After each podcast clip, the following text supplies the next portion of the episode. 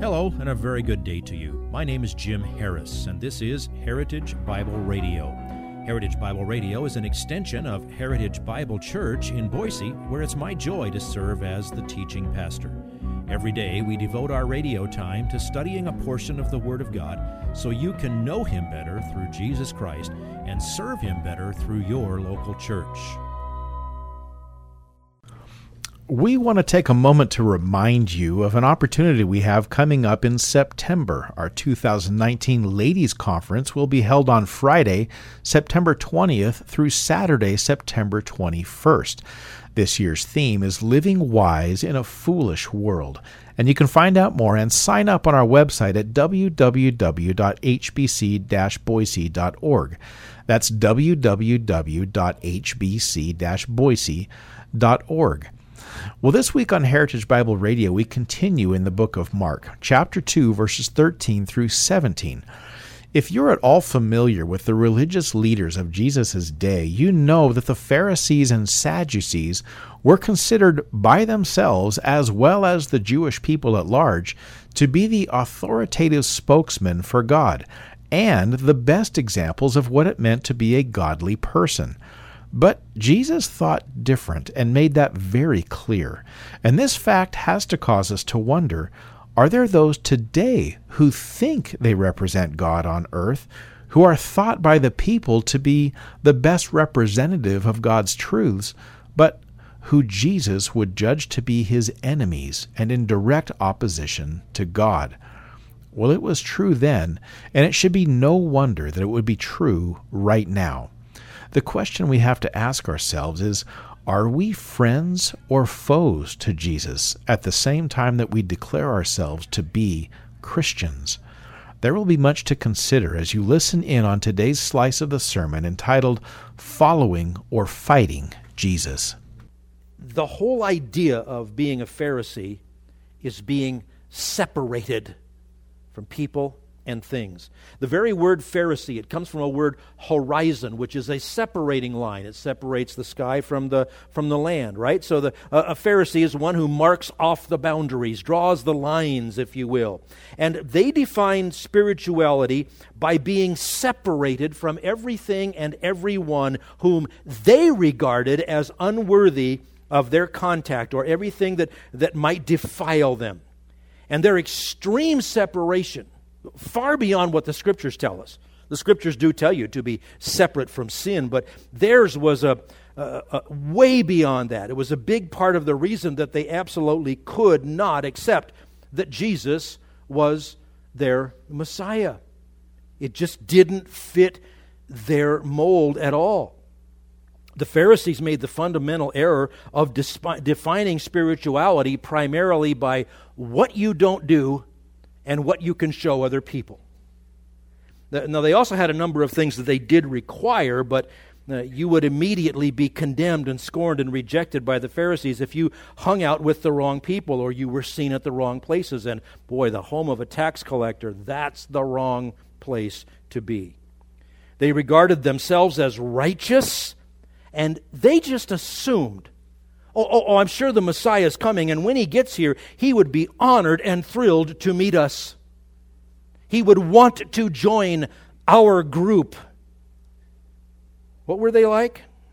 Well, they required giving alms to the poor. That's not a bad thing, but they turned it into a public display. They required fasting twice a week. Do you know how often God required fasting? Once a year. You could fast for other reasons as often you wanted. They as often as you wanted to, but they required it twice a week, and they loved to call attention to themselves when they were doing it. They required reciting certain ritual prayers and, and doing certain rituals like the ceremonial hand washing, and they made sure that people saw them doing it over and over. Everything they did was to show off and to impress people, and that's why Jesus says of them Truly, I say to you, they have their reward in full. Somebody saw you, and they were impressed. Wow, aren't you cool? They regarded themselves as too holy to hang around with people that didn't subscribe to, to all their rules. So they, they come and say, Why is he eating and drinking with tax collectors and, and, and sinners. He just didn't fit their mold. One of the worst things they could think of to call Jesus was a friend of sinners and of tax collectors. Read about it if you'd like in Luke chapter 7. Jesus explains, what's this generation like? Well, well, John came and he was a little bit weird and he didn't eat and drink like you wanted, so you said he has a demon. And then the Son of Man comes along and he does eat and drink, and you say, why, he's a, a, a friend of tax collectors and sinners. Uh, there's no winning with you guys. The only way to win with you guys is to say, you're right and everybody else is wrong and do exactly what you want us to do. Self righteous, arrogant Pharisees couldn't think of a more awful name to call Jesus than a friend of tax collectors and sinners. So, what the Pharisees regarded as a scandal was the grace of God. Jesus came to call sinners to repent. He, he, he reached out to undeserving sinners. Now, here's the irony of self righteousness self righteousness condemns true righteousness. You know, they, they murdered Jesus. Now, think about that. If, if Jesus were to show up today, I know that's hard to fathom, but if he were to show up, and I don't mean in his glorious second coming, if he were to be born on earth today, if he were to be in a culture like ours, there would probably be a murder plot against him because he was too holy. What did the Pharisees and the Sadducees want to murder him for? He wasn't holy enough. Now, the truth is, he was perfectly holy, but he didn't fit their mold of their self righteousness, so they were offended. Jesus calls, and Matthew follows. Matthew is saved and he throws a big reception party to celebrate and invite his friends, and many of them start following the Savior. And the, and the hypocrites are just offended. But now I want you to see what happens when Jesus explains what he's actually doing. It's in verse 17.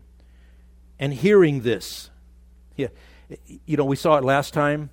He knew what was in their hearts. They didn't even ask the question, they were just reasoning about it, and he answers the question. Um, remember, he'd already shown them that he forgives sins, and he backed it up with a, with a miracle and these guys are going around the edges and pulling apart the pulling the, the disciples aside. I can see them you know, taking James or John or Peter or Andrew and saying, you know, he's, he's eating with tax collectors and, and, and, and sinners. What do, you, what do you think of this? Jesus hears it. He knew it before they said it. Hearing this, Jesus said to them, It is not those who are healthy who need a physician, but those who are sick. I did not come to call the righteous, but sinners. And if you read Luke's version, he adds two more words that explain it. I came not to call the righteous, but sinners to repentance. Jesus is calling you to a life of repentance, confessing and turning from your, from your sin every day. That's the single most clear evidence of your forgiveness. There's, there's no such thing as forgiveness without an ongoing awareness of sin and the regular habit of confession. 1 John 1 9, it, it, that's not a once for all transaction. Uh, confess your sins and, and, and everything is, is okay forever. Yes, you, you are secure in Christ, but there's a present tense there. If we are always continually confessing our sins, he is faithful and righteous to be forgiving us our sins on a daily cleansing basis. That's what it means. The Lord reached out and pursued the repentant, unrighteous ones, and he rejected the unrepentant, self righteous Pharisees. Now, he makes this into a little parabolic statement. It's not those who are healthy who need a physician, but those who are sick. Have you ever called up your doctor's office and said, I feel so good today, I've got to see you right away? You don't, you don't do that. You, you go when you're now. It's okay to have a wellness checkup. I get that. Okay, I, you know, go get your flu shot. That's a good idea. But you understand what he's saying? It's it's not the healthy that need a physician. He said, "I didn't come to call the righteous." He means the self-righteous. You guys, I came to call sinners to repent. When you realize you need a savior, that's when you're going to come to me. And if you refuse to think that you need a savior because you're doing grading on the curve, I'm a little better than somebody else, I ought to get in, and they ought not, that's a problem. When a person is convicted of his or her sin, that's the work of the Holy Spirit. And when that happens, that person cries out to God in repentance and faith, and God will do what that man cannot do. I told you about the universal invitation to salvation. Jesus put no limitations on that. You weary? You heavy laden? Come to me. I'm the one who will give you rest for your souls. That's the universal call to salvation. The effective call, what gets a person saved, is when by the work of the Holy Spirit there is conviction of sin and there is repentance. And God always gets his man. That's when he says, Follow me. That's the effective call to salvation. Those who are sick refers to the people who know they need help. People like Matthew, Levi, they know they need a Savior. By the phrase, those who are healthy, he means, speaking with irony, if you think you're healthy, you don't need me. Well, you do need me, but you don't know you need me. You won't admit you need me. If you would like this message on compact disc, let me know and we'll send it to you.